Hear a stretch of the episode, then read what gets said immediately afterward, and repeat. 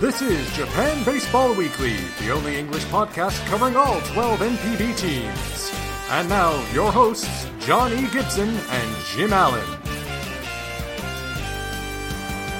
Hi, and welcome to the Japan Baseball Weekly podcast. It's for the week of June 7th. I'm John Gibson, and with me on a Saturday night is my partner, Jim Allen. How are you? Saturday, what's up with that? Yeah, what is up with that is that I have a family commitment on Monday, so we're recording on Saturday, and we will be back on Sunday to close up interleague next week. So that's that.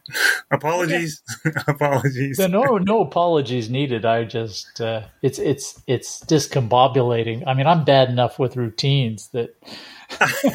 I'm bad enough with routine as it is, and the mess of messing with them. Wow, that's like that's hard.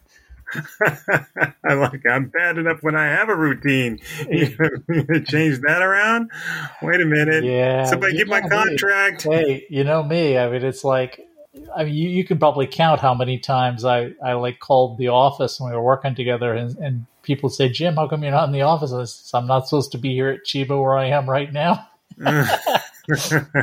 probably happened a few times because they, you know, we would we'd be on these schedules for a long time, and and I just wouldn't look at the schedule. I just knew what my schedule was because it never changed. And then when it changed, I was, what's up with that? Yeah, never changed, and then when it changed, all right. rarely changed. There you go. Well, never, never, rarely. We're in the neighborhood.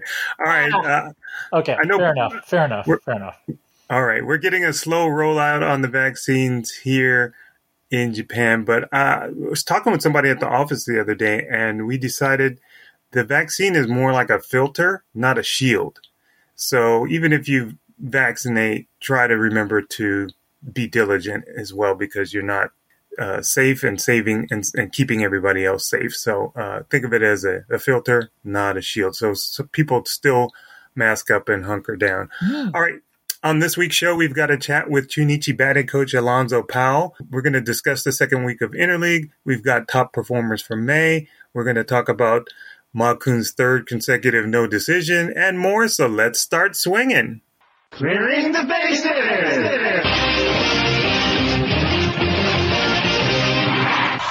All right, as referenced last week, I am working with the Pacific League on its official YouTube channel the Persol sponsored site. So it's simple, uh, but we do need subscribers. So if you can, stop what you're doing now, subscribe, follow, watch the clips multiple times if necessary, or if you can. Uh, the more you watch, the more we get to do. So please watch, and we'll end up being able to do more and offer you guys more. So that should be fun. Mm-hmm. All right. Uh, on Friday morning, I was able to sit down with Dragons hitting coach Alonzo Powell, friend of the show uh, really knowledgeable NPB former player who won three consecutive batting titles from 1994 to 1996. And I always say that when he comes on the show, but um, he he did a lot more than just the batting titles. He was uh, a good defensive player. He was an all star. He was the best nine player as well, multiple times. He knows hitting. Uh, he was a batting coach for the team last year roving batting coach working with both the farm squad and the first team and they shifted him to the bench partway through last season and made him the batting coach in the off season and like i said he knows the style of baseball. He knows the approaches. And i, I think what he's learning more about this season is the dragons. And um, you know I, I look at the dragons in this whole season before interleague started at least. They just like the they look like the impoverished people on the on the streets who have that "We'll work for food" sign, and, and what was written on their sign was "We'll we'll work for we'll work for hits and runs." but uh, he has uh, uh, an approach, and I think he. It seems to me that he, not being Japanese, has a different kind of approach that he's trying to instill, and he's working with the team, and I think slowly and slowly and surely, some of the things that he wants to bring to the team will be implemented. Uh, but I think it's it's kind of a, a kind of a you know foreigner bringing different ideas kind of a situation to a Japanese company and that it's just going to take time. But it's got to be really weird for him because he played on some teams that just banged. I mean, he played uh, with Hiromitsu Ochiai, he played with the late Yasuaki Taiho, uh, Take- Takeshi Yamasaki, Leo Gomez, Kazuyoshi Tatsunami among them. Those guys banged, man. And then he was a hitting coach with the Houston Astros when they won their World Series, and those guys hit hard. And now he's coaching guys who just, I mean, they squirt little singles through the infield, or you know, they pop a, a floater over the infield that goes for a double, and rarely do we see a hard. I mean, when I see the Dragons hit the ball hard, sometimes it feels like Christmas. It really does. It feels like Santa left the empty glass of milk and some presents because it doesn't seem real when they get a hit. Dream, sometimes. does Santa look like Dayan Viciedo? no, that would be Sante. Okay. Because we didn't have Santa Claus in the ghetto. We just we had a dude named Sante in, in a red getup. Yeah. All right.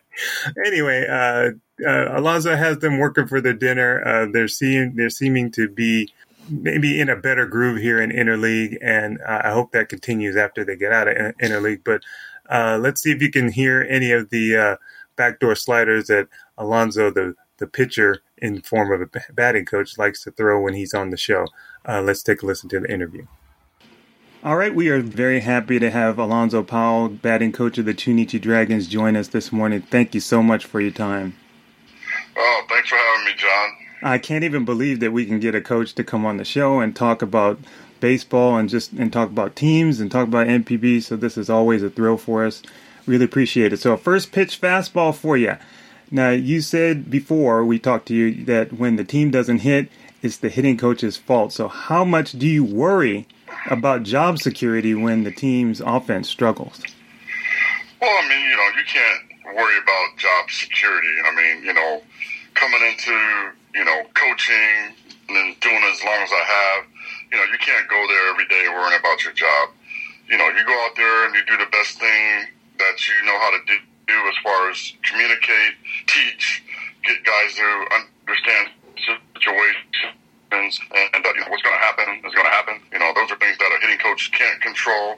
You know, and I think prob- uh, most likely the thing I said last year is, you know, if, you, if your team hits great, you know, the team did a great job of drafting players, acquiring free agents, but then when the team doesn't hit, you know, it's the hitting coach's fault. You know, there's a lot of factors that goes into it, but, you know, I don't look at it that way.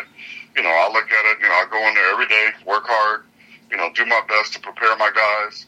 And, you know, I know at the end of the day, you know, if they play well, most likely I'm going to be here as a hitting coach. You know, if not, you know, if the team wants to make a change, they make a change. But that, you know, that's not something, you know, you worry about on a daily basis. Okay. Now your team fell near what I consider the magic number, and I guess depending on you know a number of factors, that number for me is ten, and that's ten games under 500 when the coaches and the managers start to feel a little bit of heat on the backside. So um, your team fell near that range, and now you guys you're going into this weekend series that if if you win the series, you can be over 500. So how accurate is that notion of mine that 10 games under 500 is a little warm? Uh, I mean, I, I don't think it's too accurate. I think more in the second half of the season, you know, I think it would be a little bit more accurate. But, you know, early on, you know, I think we're at the probably, what, 88 mark, 88 game mark left to go. And you still have a chance to, to make a difference and, and move the needle, so to say. And, uh, you know, with our pitching staff, you know, we know if, if we hit, you know, we're going to be competitive. You know, we have some, you know, really good pitching that's going to keep the opponents, you know, within range. And if we can do our job and uh, put some runs on the board, you know, it's going to it's to help us out. But you know, I, I, you know, more I would say more would about probably 50, 60 games ago. You know, if you're under 10 games, you know, it's pretty difficult to swing the season. Yeah, I, I, like I said, a lot of factors depend on. I, I, think you know, for instance, with the Bay Stars, I think Daisuke Miura can go 20 games, 30 games under 500. He's not going anywhere this year. But for other guys, guys who have a couple years, you know, there's a lot of factors, I guess, it, that go into it. But um, okay, all right, uh, I'll take that one on the chin. you disagreeing with me, but now the Dragons, like I said, we're close to that 10 game uh, under 500 situation, and I did see at least one story, not challenging Yoda on his managerial prowess, but just throwing out some instances in which maybe he did make the best decisions for those those particular games. How much of a sense do you have of the media being critical of the team? How, how much do you get that translated for you? Well, I mean, you know, I'm in the locker room. You know, I know what's going on, and honestly, even in the U.S., even when I played, I don't really look at the media a lot. You know, because you know I know what I need to do. You know, I know what, and you don't get caught up into that. You know, every now and then you'll hear a rumor or two, but you know, honestly, you know, I don't I don't get caught up in what what the media is doing. Did we make the right move here? Did you make the right move there? You know, you know what's going on with with Alonzo? Why you know why is he using this batting order? No, when you when you're setting up a strategy for the game, you know your personnel. You know you know what's going on. You're trying to put your players in the best position in the best position to uh, succeed. You know, and obviously, you know other people, you know the media and the commentators, you know they have a job to do. But you know, it's like being a hitting coach. You know, everybody wants to be a hitting coach until you have to go in there at uh, one in the morning or one in the afternoon. I'm sorry, and uh, and work with the guy and grind with the guy to you know to work on the swing. But you know, everybody can be a, a hitting coach at uh, you know at, at six o'clock in the middle of the game. I'm with you there. I'm with you there.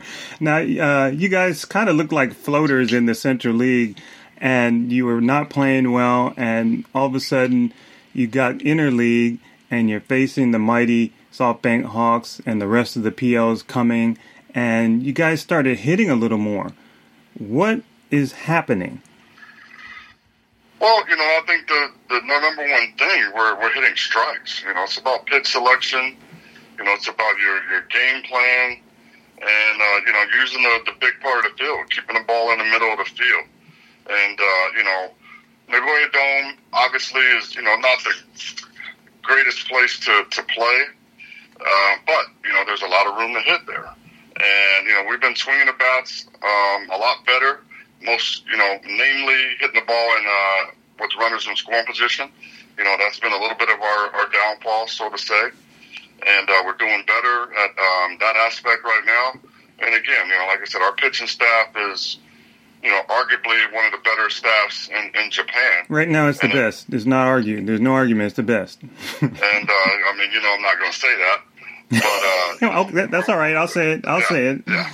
I mean, thanks for thanks for picking me up there. But, you know, one of the, the best staffs in, in, in Japan, and if we they're going to keep us close. And if we can do the little things and, and play team baseball and, and, and drive, you know, get guys over, drive them in, you know, we're going to be competitive because this staff can shut down anybody. Now, you said something. You said Nagoya Dome is not a great place to play, but there's a lot of room. What do you mean? The ball doesn't carry. Yeah, the ball, you know, the ball doesn't carry for some reason in the in the uh, this the Vantelin Dome. Excuse me for the sponsors, and uh, you know, um, the ball doesn't carry. And but you know that's still no excuse. You still got to go out there and hit. You know, we, we, that's our home field, and we got to make it our home field. You know, and that was one thing that I did say when we got here. You know, I experienced that in San Francisco. You know, I experienced that in San Diego. You know, so-called pitchers parks.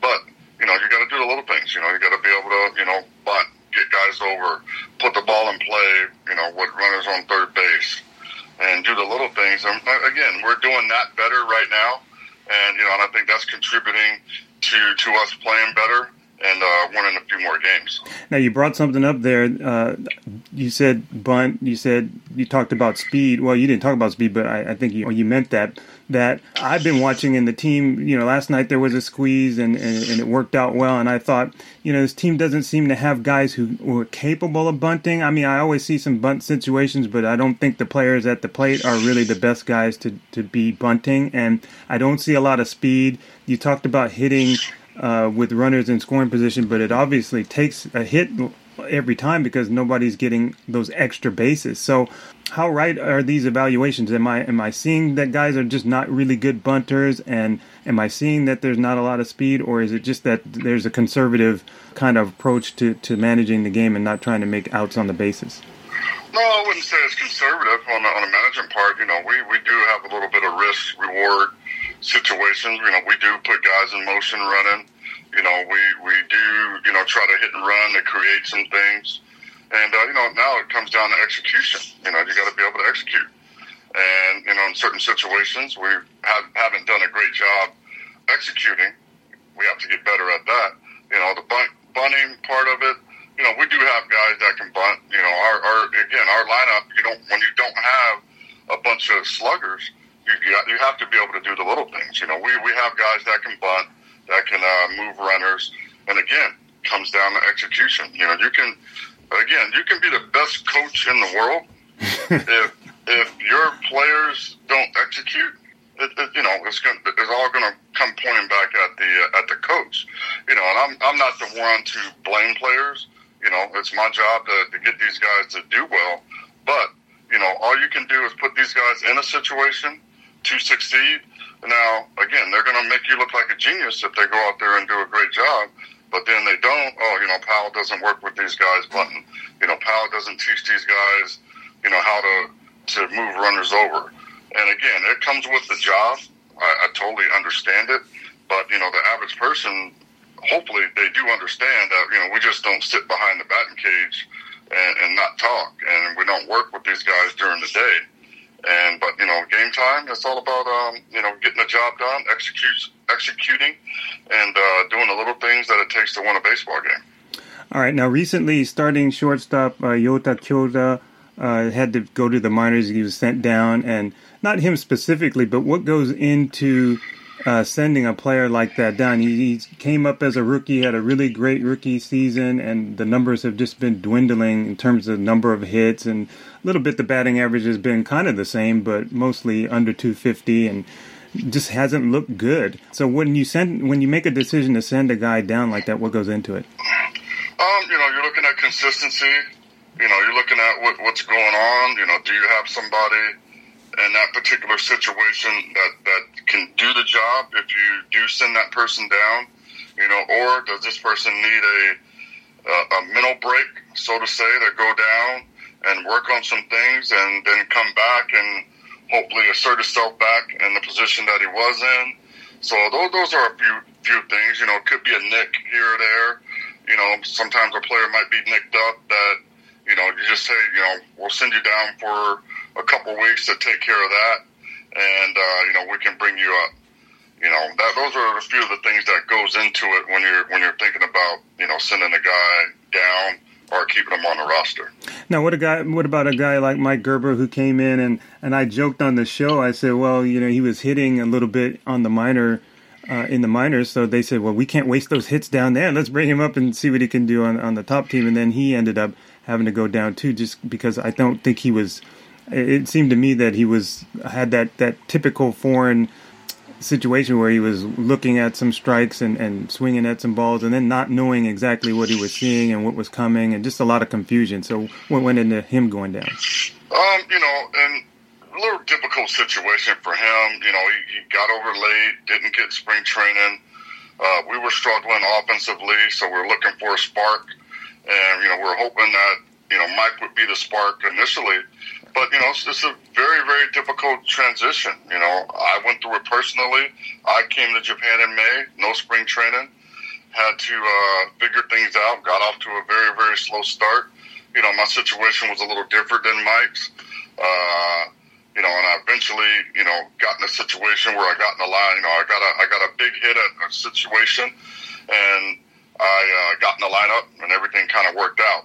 But uh, you know, the main thing with Mike is to get him some more reps that he missed in uh, spring training, and uh, that will hopefully allow him to see the ball a little bit better. You know, because it's like it's just this totally different game. You know, you're learning pitchers, you're learning catchers. You know, just getting home and going to the stadium. Everything is totally different. Now you got to go out there and compete at the highest level. And, you know, hopefully for Mike, you know, he can uh, get himself back on track, get his timing, you know, better, and come back and help us. Now, we heard about uh, Takaya Ishikawa. Um, I'm assuming that you get reports on him regularly. I've been watching some of the, the results from the farm team. I don't get to watch the games, but I, I look at the results, and he's he's he's holding his own. I wouldn't say he's outstanding, but what's the report on him? Uh, you know, he's going to be a good player. You know, he's got his skill set is uh, as advertised.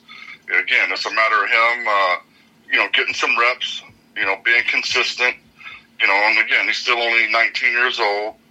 We're, we're, we're in a position to where, you know, if he was probably killing the league, you would uh, want to rush him and get him up here. You know, he had some uh, some minor things going on, you know, as far as being nicked up and, and last year and uh, early in camp. And the biggest thing with him, you know, you're looking for some consistency. And then when you do bring him to the main team, is there a position, a clear path for him to, to get at bats? You know, the biggest thing for him is, is once he gets here, put him in a situation to where he doesn't have to look over his shoulder. You know, he's got some at bats, and then you can you can watch his growth and to see if he can handle being in, in this situation. Okay. All right. Now, you guys first place through the first uh, rotation of uh, interleague play. I'm surprised. I think a lot of baseball fans are surprised. What do you have to say about it? Well, you know, again, I'm not surprised. You know, our, our pitching staff is, is, is pretty good. And if we get the pitching that we're getting, you know, again, I think I said it earlier, you know, we could beat anybody in Japan. And, you know, and that's why I was excited last year. You know, unfortunately for us, you know, they didn't go with the with the playoff situation. But, you know, in a playoff situation, you know, we'd be a tough out because, you know, we, we have enough pitching that we can shut anybody down. And if, and if we hit, you know, we got a chance to beat anybody. So, you know, with the interleague uh, thing, you know, you hear about the Bonnet, you know, League, you know, the League, you know, believe me, I, I respect the League. It's uh, really good. You know, got some really good players over there. But, you know, we have some good players in the Central League. You know, we have some good players with the Dragons. And, you know, the old cliche, you know, let's play the game. You know, that's why you play the game. You know, you'll see what happens. And, uh, you know, just a matter of us just being consistent on the on the offensive end. If we can do that, you know, we're gonna be we're gonna be okay. All right. Well, um, geez, there's so much more I'd like to ask you, but hey, let's play the game again later in the season. Yes, that would be that would be very nice. You know, that means we've uh, come through the Central League, which is always a, a, good thing. But again, you know, we just got to take it day by day and uh, get consistent. You know, we got about 80 games left. I think it's 88, something like that. And uh, you know, we, again, we have a chance to to put ourselves in position to hopefully uh, get in the playoffs and at least give ourselves a chance. And that's the that's what you want out of the season. Put yourself in in position. Get yourself, give yourself a chance to get in the playoffs, and once you get in the playoffs, anything can happen. Yeah, but I, I mean, you and I play the game again on the show when you oh, when you come on. oh, any anytime, you know, believe me, you know, I listen to the show, and you know, anytime that you guys uh, need me on, I'm there for you guys. All right, appreciate it, man. Take it easy, and good luck. All right, thanks a lot. All right, so it's awesome to have Alonzo again come on and give his perspective. And while he said 10 under 500 isn't necessarily a death knell, um, you know, I, I, I think there's context to it. Uh, it's not just the L's that count, but w- what would you contextualize from this chat? I, I still think it, it just depends. I think it does depend, and I think it's very hard to put a coach on the spot and say when are we cooked. You know. Excuse me. What? I wanna. I wanna change the channel. Are you guys done yet? right. Those eggs boiled yet, buddy? so no, I thought his answer was was perfect, and I you know, you never give up. You never give up until somebody pulls the rug out from underneath you and says it's over. So I I think that was that was fine. I didn't really take uh you know he's got to be he's got even even though he's in a situation where other people the people who get the results get the credit and if the people don't get results then he gets the blame Mm-hmm. And he's fine with that. I think you have to be. I think it's just like being a catcher. It, you know, everything's fine as long as you block the ball and catch the pitches. But the minute you stop doing that, you're the worst catcher on the planet. How could they put, have put you back there? And you can't throw anybody out. right. He tried tried to take himself out of the game, but he missed. Yeah. So, yeah, that that is hard. But I learned something today. Uh, I learned something listening to this interview was that Alonzo Powell has a superpower. you just now learning that? Well, I meant that it has nothing to do with hitting baseballs or teaching people. His superpower is the ability to shut off the media. Ah. You know that that part I I can I can hear it like you know he kind of let on that oh I do hear it sometimes but I'm you know you got to block it out and he wasn't going to play the game like I sometimes hear it. you know I, I block that stuff out. I, I have more power to him. yeah, I, you know I, I put myself in that situation because I did play sports, but I wasn't. Yeah, I would never talk to reporters. Okay, so I wasn't that high a, a level up. But you get people talking on your team, you know, mm-hmm. on your own team, and, and and you have to block that stuff out as well. Like you know, I don't get the ball enough uh, when this happens, or or you have to listen to it, one or the other. And so, yeah, I, you call it a superpower. I think, to be honest, I think a lot of these players they hear it, it, it, it gets in the head, but they, they, they extract it. You know, they get rid of it because it doesn't help and it doesn't hurt. Yeah, if they do that. But it's still not an easy thing. It's not necessarily an easy thing to do. Uh, you know what? I got to be honest. I, I read something negative about our podcast years ago, and I and I decided then I, I wasn't going to look at negativity online, and I don't. But I'm sure it's out there. But oh, for, it is. It for me, I, I don't. I don't look at it. I don't. I don't care. Those people, they don't have my job, so they don't matter. And that's the way I think. That's his approach, and I think that's what he's doing. I mean, you might hear something, you might see something, but I, I just think it can't affect how you do your preparation and how you get ready to do what your job is. and so I think that's what he means. And I have to agree with him that I could be a batting coach at 6 p.m. Dude, I, he's going to throw a fastball. no, he just threw a fastball. What were you waiting for? Right. that's that. That's me being the hitting coach. I, I think, yeah, I, I, think we have all done that, and in fact, maybe even somebody was guilty of it today. I'm not naming names. Guy, you're you're safe with me, man. So, uh, no, I uh, I have. I'm gonna get into that some of this weekend. I'm going to start writing about Masahiro Tanaka tomorrow, and I'm going to get into that some of that tomorrow. But yeah, I loved it. I just I'll tell you what I really enjoyed. Uh, in addition to that, I loved the measured approach when he talked about Takaya Ishikawa. Hmm. He talked about the, a player on multiple levels. Not just, you know, he can do this, but he can do this and he perhaps needs to do that, but there's more to it. It was a little bit kind of a Rubik's Cube answer in that it's not just one, there's not just one side to the puzzle. There's the player side of the puzzle, there's also the team side of the puzzle. You know, when is the team ready to make a commitment to this guy? Right and I just I love that because that is such a there are teams in Japan. I think there are teams around, you know, sports teams around the world who when given a variety of choices do I don't want to pick on one team in Japan because they all do it from time to time. Mm-hmm. Decide let's throw them in the pit and see see what happens. Right you know let's let's have a hunger games kind of situation going on. And basically the first person to make a mistake goes down because it's japan and we we you know we live for not making mistakes.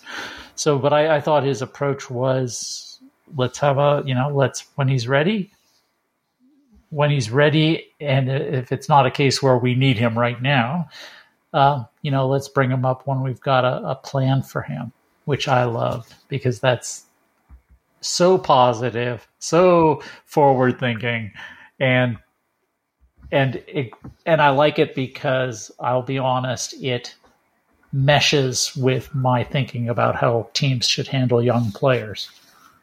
Hmm. Yeah, I you know I, I, I like the answer. I know he can't get in, and I try not to ask too specific a question about any player um, because that's their own player, first of all, and they don't want to be critical at all. Um, anybody, uh, a coach, a, a teammate.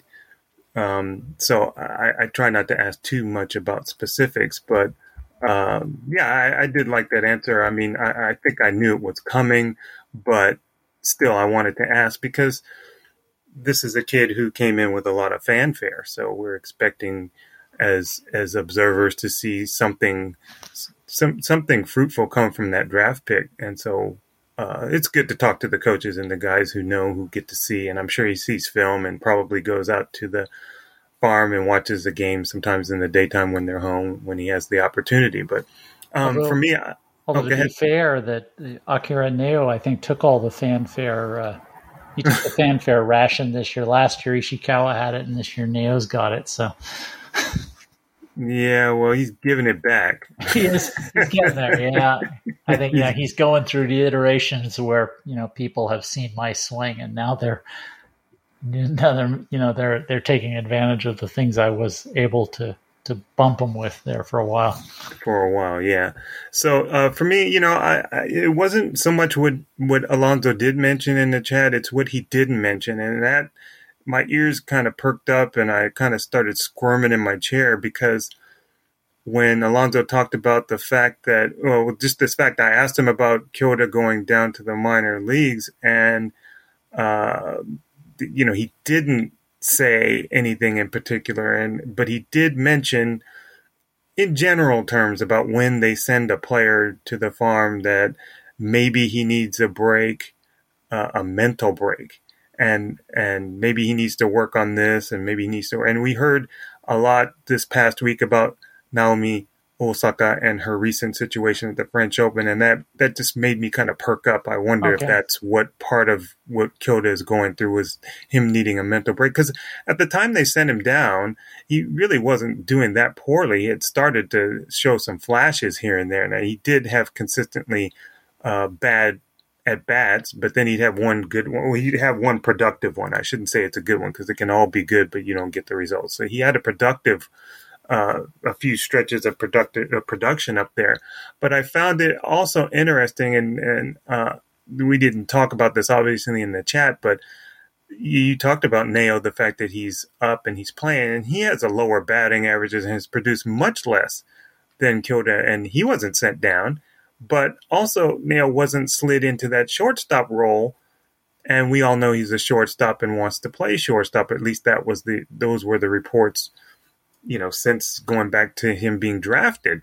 So I found that odd as well. And remember in the in the Central League prediction show, I talked about this odd dynamic between them pumping up Neo and talking about him so much when they have the shortstop already there. So I guess the message to Neo is, hey, you're an outfielder get used to it and don't worry about for now don't worry about the results. Let's just get you uh, acclimated to the top team and i want to see you produce we want to see you producing when you can but don't don't force things. And you know there are a few times there have been a few times this season where i just wonder if tsuyoshi yoda the, the manager is willing to sacrifice some games to get this guy some experience because in fact, there was a game on Friday that they ended up losing that I thought for sure they're going to pinch hit for him in the eighth inning, seventh inning, somewhere around there late in the game. And they didn't. And he didn't even move the runner over. There was a runner on second. He didn't mm-hmm. do anything with his at bat, essentially. And I think he took a swing at an awkward pitch or an awkward swing at an awkward pitch. And popped it up or something. I don't even remember how the at bat ended because it was against uh, Yoshinobu Yamamoto of the Orix Buffaloes, you know, basically one of Japan's top pitchers. And I just thought he had no chance anyway. So I just found, I find things like that and decisions like that. I, I'd love to be a fly on the wall to know why they do those things because as, as an observer, I'm thinking, hell to the no. mm. So uh, yeah, yeah. I mean, as I'll, you know, you say it a lot, in that we never really know. We look at the, we look at how games impact impact themselves on plans that are made, but plans that we often know little about. You know, so we, you know, we see that the plans going into a meat grinder, and we look at what comes out and saying, "Wow, that's not a plan." you know, we see that after, you know, we see the plan, you know, we try to decipher what the plan is after it comes out of the meat grinder, try to predict what it looks like. And it's not always obvious. So, you know, we don't know. It would be interesting to know what is the what the plan is. And I, I think, think? well, no, I, I mean, I say that because I, I think a lot. I, Yoda's a really smart guy, and, and Alonzo Powell's a really smart guy, and I, I think they have a plan, and I think that there may be there. You know, when I see what they're doing with with Neo, it looks. I mean, doesn't it look like a plan to you? Because they seem That, that's a to catch twenty two question. It, it looks like a plan, but you know, I'll I'll be darned if I can see what it is. But of course, I'm not a front end office guy. I'm not a development uh, guy. I just you know have ideas. Without a plan, then it would be well. Let's try this, and when it doesn't work, we'll try something else, and and then you end up with um, teams, you know, with six outfielders, and you're not really sure who the third one, the the you know the number three guy is hmm because everybody's switching, you know, switching back and forth, sitting on the bench, pinch hitting, going down to the farm team, Right, right. and and that's to me that's uh, I, I guess the Hanshin Tigers are probably the most um, infamous for doing that because they're you know they're a good team that's done that. That's sort of the history of uh, the Swallows recently and and the Bay Stars fighters now I suppose. Yeah. Well, um, yeah. I mean, you know, Yoda for me, uh, he, he, you know, there have been some moments when he has done something. I mean, I think I brought up one instance on the show down in Hanshin, uh, down at Koshien against Hanshin, where he had some opportunities, and I thought, well, okay, well, maybe there's something that we don't know about some of these other players, but I would have done this, that, and the other, Hmm. and they ended up losing the game. Okay, well, you know, and I saw criticism about him out there on the internet. Okay, that happens, and um, these people used to play the game. They they kind of know what's going on, so I, I can believe them. But today, even you know, I I- don't know if you watched the game today. They beat the Orix Buffalo six three in what I essentially want to call a Jenga game because it could have blown up or fallen apart at any moment, but it didn't. They pulled the Mm. right sticks out or whatever and they got through it but uh after the game the in the post game interview yoda was saying yeah we hit four home runs today and uh, it was great. And I'm thinking, okay, uh, VC Dayan Viciedo hit two.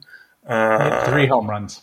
Yeah, Shuhei Takahashi hit one. Who hit the fourth? And I was like, Well, he said they I hit four. he said they hit four and it Oh. brought me back to the time that uh, i don't know if i ever told you this or i said it on the show at least but uh, when i was a cub reporter i was covering the dodgers as the backup uh, baseball guy and i went down to the to the locker room to talk to tommy lasorda and i was in a scrum and I said something about, uh, in fact, there was a Matt Williams game, if you remember Matt Williams. I'm sure you Oh, do. that one, that, that famous one. well, he hit a couple home runs against the Dodgers in this game. Is that and- was the one with all the f bombs? No, no, no, no, no, Okay. no, no. No, no, that wasn't me who who triggered that. Goodness, no. But yeah, he was was it was similar, but not not as bad, not as long. But he, I, I- I got a fact in in my question wrong, and he he he he lit me up about about Matt Williams. So I thought, oh, okay, I see this. I, I'll never go down to the to the dug or to the scrum without my scorebook in my hand because I'm going to get the facts right about the game because these managers know the count, they know the pitch, they know everything about the situation. So for me to hear Yoda say that they had four home runs in the game today, I'm I'm thinking, what? Well, he just must have been really excited. And both the announcers, uh, the uh, the the color guy was Kazuki Yoshimi, the for- former Hmm. Chunichi Dragons ace. And so they were just chuckling and saying, okay, well, maybe he's a little bit overexcited. There were only three home runs. And I, I still, you know, I, I found that kind of off, you know, for Yoda, Yoda to not realize that they had four, uh, I'm sorry, three home runs, not four. And so was he just thinking that one of those, one of the, because they had a sacrifice fly from Naomichi Donoue, who hit the ball pretty deep. It could have been a home run in a lot of other parks, but it didn't go out in Nagoya Dome. Because as, as Alonzo said, the ball doesn't carry. So maybe he just counted that one as a home run in his head. I don't know. It was just kind of weird though. But um, again, not bad, not not good. Just you know a little bit off, but maybe he got caught up in the excitement. I don't know. But it was an interesting moment today when I heard that interview. You know, the thing, the one thing I cannot. And I've, I've mentioned this, and I'll probably shut up about it for a while. if, if we're all lucky. Yeah, I was going to say, don't make any promises your mouth can't keep. Hashtag high Probably fair. is that I guess the one thing I really want to talk about if I when I get a chance to talk to Yoda and his and his pitching coach is, you know, what has been the plan for the pitchers? Because in the last, you know, in the last two years, the Dragons pitchers have really took us taken a step forward, and it's more or less the same guys. It's not like mm-hmm. a new crop of pitchers, but they're all uh, consistently better. Yeah, I, I, I think you can point to two things: one that he's, uh, you know, former pitcher Yoda is, and and two, they got some consistency in the catching behind the plate with uh, Takuya Kinoshita. Yep. I think that's th- those are I the two things you can too. point to. I think, yeah, I, I would I would certainly think that, uh, of course, having a catcher who can who can both hit and catch is kind of a novelty. The Dragons really haven't had a, a catcher who can actually really hit since maybe 2004. I mean, Tanishige played a lot longer than that, but he couldn't really hit after that. Mm-hmm. Right. so, uh, you know, except except in the Japan series against the Fighters. in 2007, not 2006. Yeah, yeah. right. Except when I asked Trey Hillman, how come you didn't you didn't uh, intentionally walk Tanishige as well. He's Tanishige now. He's not Tanishige as Shige as he was ten years ago. Yeah, so, yeah. But anyway, yeah. So let's yeah, good stuff. Good, good, good. So let's make a seamless transition and talk about interleague sense. The Chunichi Dragons are at the top of the interleague standings. Surprise, surprise. And in fact, when I woke up on Saturday morning, I guess when we all woke up, not just me, since the world does it doesn't revolve around me. I have to remind myself of that every night when I go to sleep and every morning when I wake up. but the yeah, uh, drag important lesson to me: the world is not about me. Okay, I'll, I'll try that one. I'll try that one. See if I like it. Right. so the Dragons, when we woke up on Saturday morning, the Dragons, Bay Stars, and Giants were one, two, and three in the interleague standings overall. That was amazing, and the Central League was six games better than the Pacific League. So that was nice, and the Dragons won again today, so they are still atop the standings, but uh, of course the show is not going to come out until perhaps Sunday night, maybe Monday morning. So I, I just find this refreshing, unexpected, and then compelling because I want to see if the, these teams can uh, complete the journey and and do something that only the Giants have been able to do, and that is be a Central League team to win the uh, interleague I don't I, I, don't know what to call it the interleague title, the interleague session, whatever you want to call it.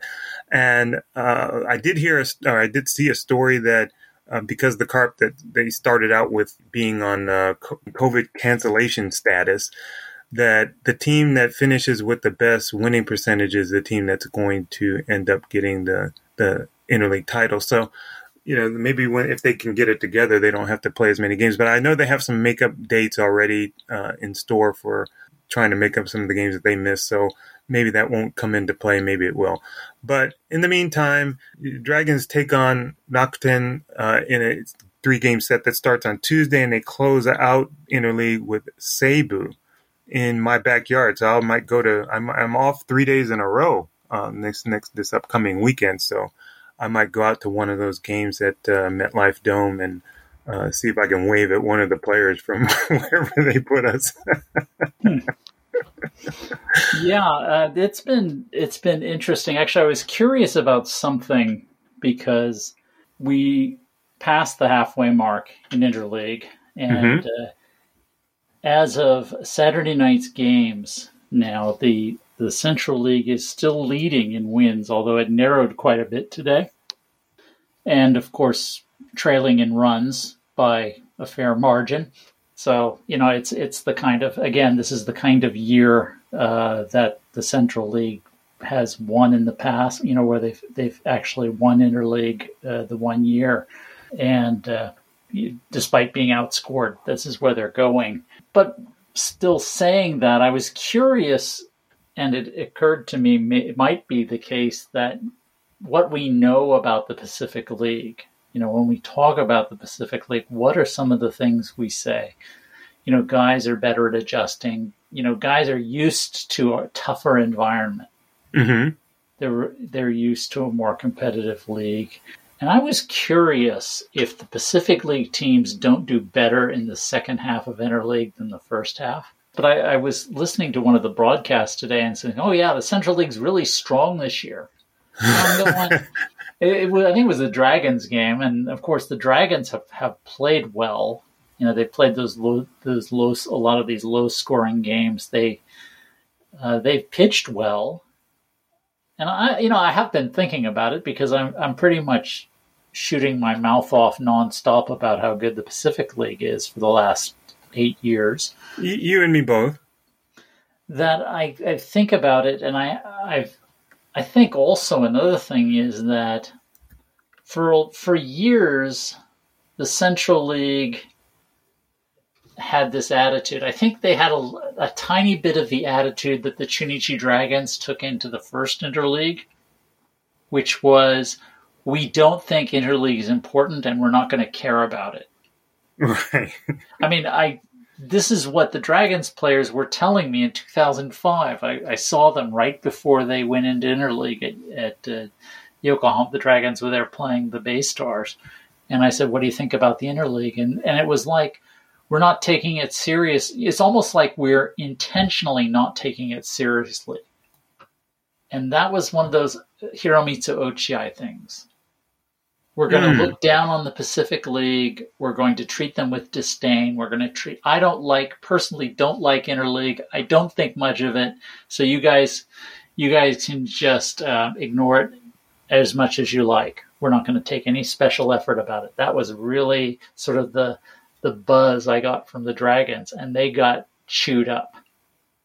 And things changed after that, but that was not just Oche. Of course, that was I've written about it. It was the owner as well. Um, the Dragons owner was one of the cheap, the guys who hated interleague the most, and they would schedule home games. Uh, they would schedule a lot of their interleague home games in Gifu and Toyohashi and Hamamatsu and Kanazawa, you know, and, and so Right. they could say, "Look what happened to our attendance in interleague." Yeah. You know, we got six thousand people came to watch us play Rakuten. You know, uh, you didn't mention that it was in Hamamatsu. You know, right. Right. so that was that was sort of the deal.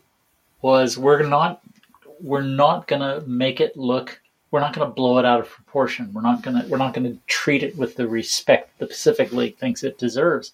And I have to think from what I've heard and things I've seen, like the Giants giving a lot of catching time to a catcher who spent most of his career in the Pacific League, Ginji, Ginjiro Sumitani right. and the Giants switching out the battery coaches with a former Pacific League catcher Mm-hmm. and things like that. You know, things like teams basically really trying not to get their butts kicked for a change. Yeah. I mean, making, that, a, making an extra effort not to get their butts kicked. For a change. Um, I like those those little snipes at the end. Uh, yeah, that makes sense. But what the Dragons doing, what the Bay Stars doing? I look at the Bay Stars, and and two shows ago, I said something about them having one of the stronger lineups in the CL, and you were very dismissive. You said No, nah. no, no, no, no, no. That's not At the time, you were dismissive. No, I was not. Uh, you Oh. no, you misunderstood that. Oh, I misunderstood it. No, Okay. you were implying, you know, you were basically saying the Giants and the Bay Stars are good and the Swallows are bad, and I thought the Swallows' offense is pretty good actually. So you were, But- and I didn't think there was a huge gap between them, and that's what I was going. I wasn't saying that the Bay Stars aren't good. Oh, okay. Well, it, it came across. I don't know because No, I didn't. see that got- was that was the thing. You know, you're putting the Swallows down with the with the the ne'er do wells. You know, like the Carp and the Dragons. Yeah, I was I was pumping up the Bay Stars and saying that I thought their their lineup at the time, and what I assumed because to avoid going into off on a tangent and into another thing, at the time I just said, "Oh, maybe you're thinking of the cumulative numbers of the Bay Stars up to now," and I'm No, thinking no, no, that. Well, I, and I was thinking more of the fact that they've got their foreign guys in the lineup, and the guys have become acclimated. oh and no, they're, no, no, no. they're starting I, to produce now, and they're, they're you know they they've No, gotten was- through that preseason hurdle. And I was I was basically saying there were there's basically I mean the Tigers are, are have been the best. The Bay Stars are are as good right now, if not better. Right. Well, I was going to say it, it, since you know in interleague play, they're they're as of mid May, especially, they, but they're versus the PL, they have the most runs, Mhm. they have the most home runs, they have the highest team batting average. So they're really, I don't know if it's uh, poor performances by the Hawks and other teams, but they have really turned it on There's some- offensively. I think in there's the- some to that too. I, I was there is, there is. I think I think I well, of course we I, it it was not all that hard to see that the Hawks basically are are a much older team. They've gotten old quickly, and they were also I think it's Blake. been all that quick. These guys have been really good for a long, well, long they time. got yeah. old quickly because uh, for a variety of reasons. But then losing Livan Moinelo, they were without their closer. Lots of things have kind of gone. Hey, Dragons are without their closer, and they've got some guys with a little bit of, of mileage on them, like uh, Katsuki Matayoshi. But yeah, I, I see what you're saying. Yeah, well, I the- wanted to point not out. the same team. They're not the Sure. same team they were for the last couple of years. So there was that, and and I was asking myself, you know, which teams have gotten better this year? Well, the Giants, you know, the Justin Smoak was a big acquisition for them, Sure. and the Tigers got two new guys, one of whom has been. I, I guess they haven't really gotten that. I think they the Tigers got better. Well, of course, they've got the two rookies who've been tremendous and then uh, three rookies, even if we count. So the Tigers are a lot better just from their rookies, which is such a bizarre and unusual thing that they've had three, basically three key players who are all first year guys. Tell me about it. And so the Tigers definitely got better. The Giants definitely got better. The Swallows have definitely gotten better. And I look at the Pacific League and I say, who's better? Well, the Eagles are better because they got Masahiro Tanaka, and I'll, I'll, I'll go with that. But who else? I'd give the Marines a better because it just Oh, yeah. of, of one Yeah. to first year to second year improvement Uh, a jump with the young the, guys. The Marines, yes. Well, they're a very young team, so it's really not surprising that they've gotten better. The Lions certainly got a huge boost from their young guys while missing everybody else. So Yeah, and the, Uh, the Orix, I don't know that they've gotten better, but Oh, they're I playing think- better. I, I think they have gotten better. Yeah. Yeah, I mean, I, I mean, we looked, we talked about this. I think we're bringing it up every show, but uh, Yeah. Yuma Mune, It's in our contract, so yeah. Yuma Mune, a guy we've just like he's just blossomed before our eyes. I mean, he's he's approaching 300 in his batting average. He's elite third baseman defensively, and wherever they put him, basically. And Uh, speaking of Yuma Mune, did you see his at bat against Hiroto Fuku today? I did. Wasn't that was that that was that was beautiful. That was, It- that was a beautiful at bat. Not I mean not if you're It was fan, until really, yeah until they threw that yeah to that that high whatever it was. I'm assuming it was a fastball right down the middle, you know, waist high. He was lucky it was Mune, or it would have been a home run. right, but I mean he threw some good pitches to him. and he fouled them off, and he made some He adjustments. laid off and he fouled him off, and then Yeah. and then you know he got one, and it's a lefty on lefty, and a guy who throws from a really nasty angle and can Yeah. throw all kinds of stuff at you. So yeah, right, right. it was a It, great it was, it was. So uh, he's one of the guys who has improved on that team. Oh sure, Um, and the the rookie, uh, Kotaro Kurebayashi is I really like him. I do too. Yeah, I do too.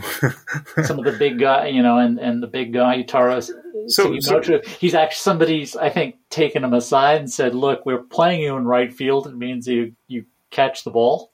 Okay, but wait, wait, wait, wait, wait, wait, wait. You said who's gotten better in the Pacific League? We've named four teams already, so I think they've gotten better Mm. too. I, I don't think that they've. I mean, the fighters have not. Obviously. No, the fighters have not. The And the- Hawks and the have, Hawks not. have I don't think the Lions have either.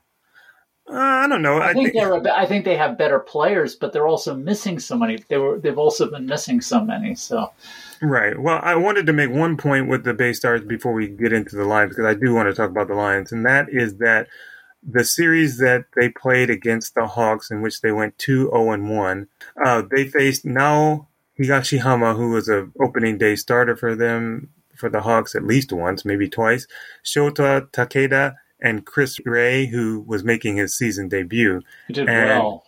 Yeah, did well. One bad inning, and then he went six, so put in a quality start. And DeNA started Michael Peoples, Cole Nakagawa, and Yuya Sakamoto, and the scores were 4 3, 1 1, and 4 3 finals. So, yeah, they went 2 0 and 1.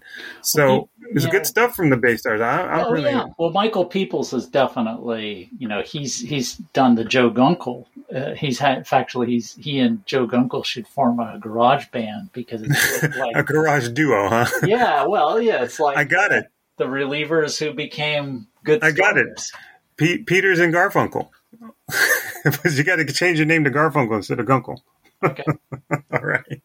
Um, but yeah, let's do talk about the Lions because last week we weren't able to mention because we I just didn't know what the extent of the injury was. I think we talked about the fact that he went down maybe, but Gakuto Wakabayashi of the Lions, who was my pick for rookie of the year, uh, basically blew out his left knee at MetLife Dome and um, you know, we sat down to tape, and like I said, it wasn't really a diagnosis, but I knew it was bad because it was a non-contact deal in which he was trying to get to a ball and took a step and just crumpled, and and you just hate to see any of that kind of stuff. I'm so bummed for him. He was having a really impressive year, and to me, he's been really the best of the rookies with all the ba- you know leading the Pacific League in stolen bases as a rookie, and just keeps getting on. I mean, it's like it's not like Yeah, I'll you tell know you, just he had twenty stolen bases, right? plate. You're right. And he didn't come with all the fanfare of uh, Takashi Ogino. Again, yeah, a guy. but late he's but this is as soon it's like something when somebody said here's a rookie and he's got 20 stolen bases lights started flashing in my head I re- he's he doesn't have Ogino's speed when he was a rookie because I Mhm. don't think I ever seen anybody in Japan faster than him even if he beat somebody in a race who once beat Oscar Cambridge. Oscar Cambridge right I think it was Oscar Cambridge. It might have been. Uh, Sun- oh, it was. I'm sorry, it wasn't Sonny Oscar. Brown? It was Sunny Brown, right? Oh, So- that's that's Isobata Isobata So- of, of the fighters, though. no, no, no, no. This is, it's uh, this is of Squire and the Swallows as well. Oh, okay. All right. All right. Uh, anyway, so uh, I don't remember seeing anybody who has ever been as fast as Takashi Ogino because he could do. You know, he could hit the ball, and uh, just amazing. You know, he was one of those guys. If he hit the ball to second base, you had to wonder whether it was a routine grounder to second base could be an infield single. hmm So I haven't seen that, and I didn't see that for Wakabayashi. But I, uh, Ogino also went twenty and zero as a base. I think he went twenty two and zero as a base stealer, and he looked very annoyed when I asked him if how long he thought he thought that might continue. Like, When oh, you know, you asked him that. yeah, he's like forever. What are you trying to get get in my head? Well, it was about three or four days after that he got hurt, and he really didn't play regularly, and for another ten years. Thanks, Jim. See you, buddy. So See you next time. Ask me anything. yeah, I mean that wasn't me, but he did go through four or five knee surgeries, I think, and trial at short. Anyway, moving along. So when Wakabashi hit 20 bases, they're going, wow, he's a rookie with 20 bases. The light went off, and then like three days later, he's hurt. the light went off and then the light went out. But yeah, Pretty much. That was that was weird. yeah. On a good note for the Lions, Kaima Taira uh, threw his 29th consecutive scoreless inning since the start of the season. And uh, it's just unbelievable. He has thrown 28 and two thirds innings, and now he's chasing uh, the NPB record. Shinji Tajima of the Chunichi Dragons set that in 2016. He threw 31 consecutive games without allowing a run from the start of the season. So yeah, uh, impressive, impressive guy. We didn't get a chance to talk about. I, I- wanted to talk about that when we had Reed Garrett on last time, and I, I thought, yeah, I, I thought Taira is just going to be the closer of the future, but it, you know, he might be the closer of the near future uh, because uh, of the of just situations, injuries, and whatever's going on with the the bullpen in Saitama. But yeah, you know, he's adding to that with every appearance. He's allowing a few more runners these days, but I, I think it just, you know, it's batters getting used to him, a little bit of fatigue. Again, there's going to be a break here with uh, a, a, short break, I think, uh, after interleague is over, and then the Olympic break is going to come up. To, so he'll actually be afforded extra time to rest. Mm-hmm. So look out the rest of the Pacific League. Indeed. All right, uh, let's make a four seam transition and talk about the top performers of man. At first, I thought this was going to be a really easy exercise. I had a couple guys in mind, and then when I started doing the research, my guys that were in my mind dropped out of the race, and reality set in, and all this other stuff. So um, let's start in the Central League. Who do you have? For, who you got? Oh, you going? to Want me to go first? I can go first. Doesn't matter. Yeah, I like it when you go first. Aha. Okay. Well, my guy in and uh, as I, I mentioned uh, a month ago was that it is it's not the player of the month it's the position it's the hitter of the month. It's hitter. the batter of the month. It's the batter. The the monthly the players of the month is divided into two divisions. It's the player of the month pitching division and batting division. All right so defense don't enter into it. Wow. Okay so defense didn't enter into it. Uh, I believe that was today, and that's Tyler Austin mm. is my guy. That's who I have. Yeah, just uh, remarkable. He's a fourth in batting average, which I'm not a. I could really give or take, but he leads in on base percentage. He's uh, he's got everything. OPS. He's OPS, which I, am not a big one on, but yes, that's big. Uh, Okay, slugging. let, me, let, me, get this. Hold on. Homers. He didn't hit that many homers. He had five home he runs. Was, he was not. He only had 12 RBIs, and that's why I did, he didn't come to mind right away for me. He didn't have the, the home runs. And we know, having done this a lot, that these people who make these choices like the home runs, they like the RBIs, and they like the numbers that are easy to see. I don't think OPS factors into it either. Okay, he and was. Well, he was the second in slugging, led in on base percentage, but he just had an overall, you know, he had uh, 12 RBIs, five home runs, 16, 16 runs scored. It was a, it was a very productive month. Right. Yeah, he's my guy as well, but I I, I wouldn't be surprised if they give it to the rookie Teruaki Sato just because they like him because he had more RBIs for mm-hmm. one and uh, the home runs were close, but he had six, so he might get it. He might get it. Yeah, I mean, yeah, yeah. Yasutaka Shiomi of the Swallows is another guy who might squeak in there because of the batting average. But correct, correct. All right, what about pitcher? My pitcher, it, my pitcher, and the guy. Yeah, as in the guy who should win the award but won't is Yuya Yanagi. Yeah, I, Go ahead. State your case. 2 and 0, 0.82 ERA. ERA. Say, say, yeah, say that again. he went 2 and 0. He no, the ERA. 0.82 ERA. 0.82. Are you sure? Can but, you see it? Because it's real small.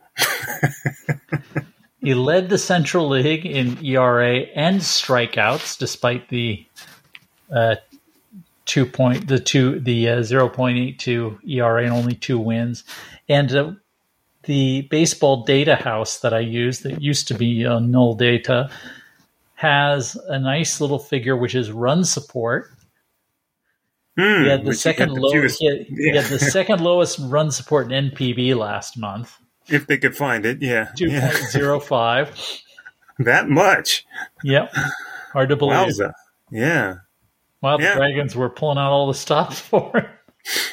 right this way, sir. Your chair is waiting, not but, table. You but the guy who the guy who probably will win is Yasuhiro Ogawa, the Swallows.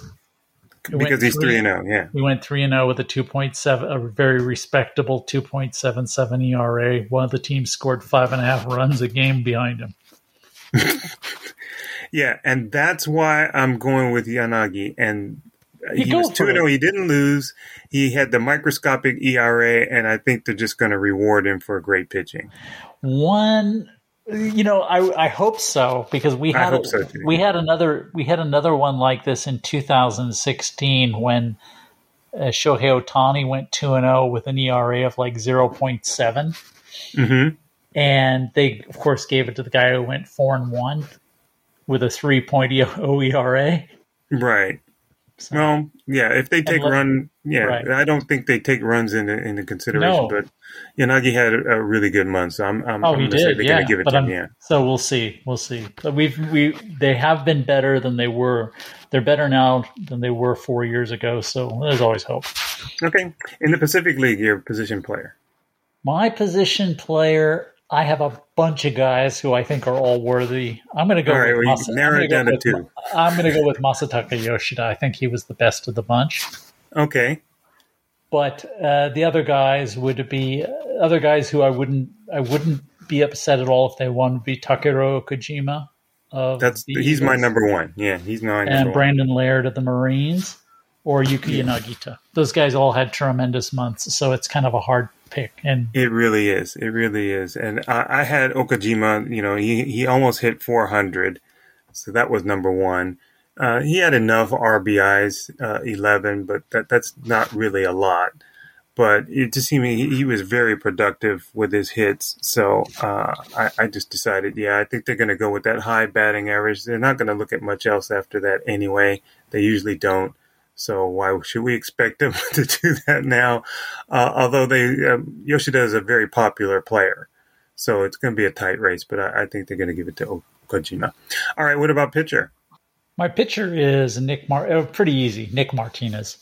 Yes, Yep. fairly easy, pretty easy, fairly easy. Yeah, know. four and one, there. one point nine seven ERA, thirty four strikeouts, led the league with those three things: wins, ERA, strikeouts. It's the you know the golden, you know the the uh, golden score there, golden ticket or whatever. Just Whatever just hand it to him now. Right, right. I, I, I thought uh, Hiroya Miyagi of the Orix Buffaloes is kind of there, but yeah, I, I think it's Nick Martinez hands down. I, I, I can't see any way they're not going to give him the the nod here. It, it, it shouldn't be. It shouldn't take that long. All right, making a two-seam transition. It's time for as the pitch turns with Masahiro Tanaka. Now. He did not win today. He had another no decision. This is his third consecutive no decision, and I don't, I don't know. I didn't get to see all that much of his uh, effort today. Th- these Saturday games, they got to get him off a Saturday, man. Get him on a Friday so I can watch these games, man. This work thing. Anyway, I, I think he threw 90 pitches today. I think I saw 10 or 11 of them, to be honest, when he was actually throwing them. And the other ones that uh, he gave up two home runs again. That was similar to what happened in his first start against the Fighters. He gave up three runs on eight hits with two walks. Didn't hit a batter, but only went six innings. Got this no decision for a third consecutive start. And I don't know. I'm I'm not sure how much you saw. Did did he not pitch well? Did he pitch okay? Uh, I want to. I don't want to give a spoiler too much. I'm going to write about it a bit, but he. Uh, Spoil a little, little. By the time this his- comes out, your your writings will have already been posted. ah, having said that, you're right. I hadn't thought about that. Yes, I know you're stuck in you're stuck in gym mode. Pretty much. Yeah. Okay. So, okay. I, I think I mentioned some shows ago that he's the pitcher that time forgot. hmm And I think this the Pacific League and the Central League have kind of moved on without him. okay. Because what I saw today was that he didn't realize that these nondescript rookies for the Carp might be able to take uh, 93 mile an hour straight high straight fastballs and drill them well back in the stands because he threw two he hung two fastballs with that were just they were just fast and he missed it up in the zone and they were you know the Japan where he was was if you you're throwing it you know back 7 years ago 8 years ago Mm. could, you could throw a 93 mile an hour fastball. And his fastball was a little faster than two. You could throw a 93 fast mile an hour fastball without a lot of back, without really really good backspin.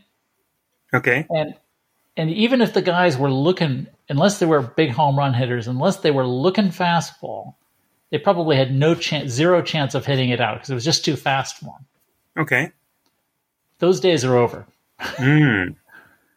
because we saw exactly what we saw. You mentioned the fighters game, his first game, absolutely appropriate. The fighters guys were all looking up, looking for fastballs, and when he missed with a fastball in the hardest of those, they just beat the living daylights out of him, and that's what happened today. He missed. He basically, I, I, I would bet he, he threw about eight four seam fastballs in the whole game. and they weren't they weren't very good. Well, actually, one of the one fastballs they hit was a two seamer, but it was basically up in the zone, straight and flat, and crying out for a guy to hit it. Mm. All right. Well, Other than uh, that, he was really really good. His splitter was really good. His slider was really good. yeah, Right. and yeah, because he came out after 90 pitches, I just figured he and he gave up those two home, home runs that he wasn't pitching all that well. But yeah, okay, it sounds like he did okay. Just you know said coming, his his his location was poor. I mean, he on uh, yeah in, in those Overall. instances, and they got and he got punished. Okay, all right. Well, uh, yeah, hopefully he can win uh, soon, or at least get a decision. Uh, either way, I know this. It's like a tie for a pitcher, right? Coming out of a game, but they won. The Eagles ended up winning the game seven to three, so I think he's happy with that. So yeah he left he left losing three. He left uh, losing right. three one, and then That's they right. they caught up to uh, Ma- Masato Morishita, the Central League's 2020 Rookie of the Year. They caught up to him in the seventh inning. right, and probably the Carp Ace, considering Yeah, oh yeah. considered. Yeah, uh, he pitched. He just pitched a great game, and then he walked two guys, and then the bullpen let him score. So right.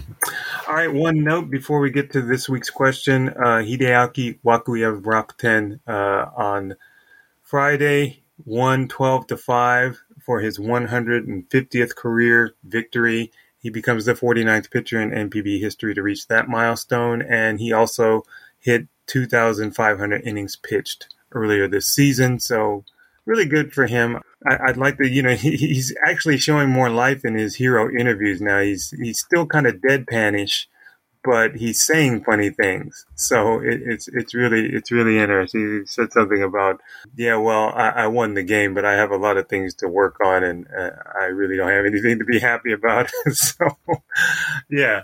Good to see him with some personality out there, and if we could get rid of that he- deadpan he- face, we'd be in. he did work on it. You know, he he he used to be the. Uh, you're asking me questions that I have to answer. What should I do, kind of thing. And then last year he was on the hero. and He did so many hero interviews. He was sort of like saving up. He was doing his little Naomi Osaka thing, saving up jokes. okay. So he, he got a few of them. You could see he was ready for them, and he had a few up there, and he was get, telling jokes, and he was looking kind of comfortable. So he's gotten kind of the thing where the thing is, I think if I had pitched that game, you know, if I somehow was tra- transformed into a person who was like a professional athlete, could actually do things like that, and Mhm. I pitched the game as uh, the way he did and one, I probably wouldn't be ready to do a hero interview because I wouldn't think anybody would want to talk to me. Right, right. So he might have Well- taken him by surprise. It might have. All right, let's go to fielding questions. All right, this one comes from Mike in New York City via email, and this is an awesome question. I've been so excited since we got it. He says, Congratulations, you and Jim have just been given very specific magic powers. You can snap your fingers and add players to your respective favorite teams, but you have to choose only one from each of the following pairs. All right. All right, well, you go It's first. Only, Okay. only one Yeah. from only one from each of the following pairs. Well, okay, yeah. My if I had oh, let's okay. Well, let's look at this too. The the he could ask this question, or you could let's look at uh, this question two ways because it could be interpreted either way. As in, you get to pick one player, you get to pick three players.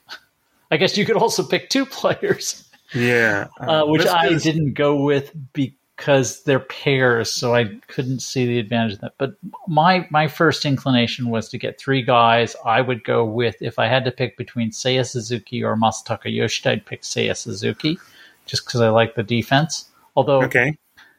in in give a second thought, I think Masataka Yoshida is a better chance to be playing in Japan next year.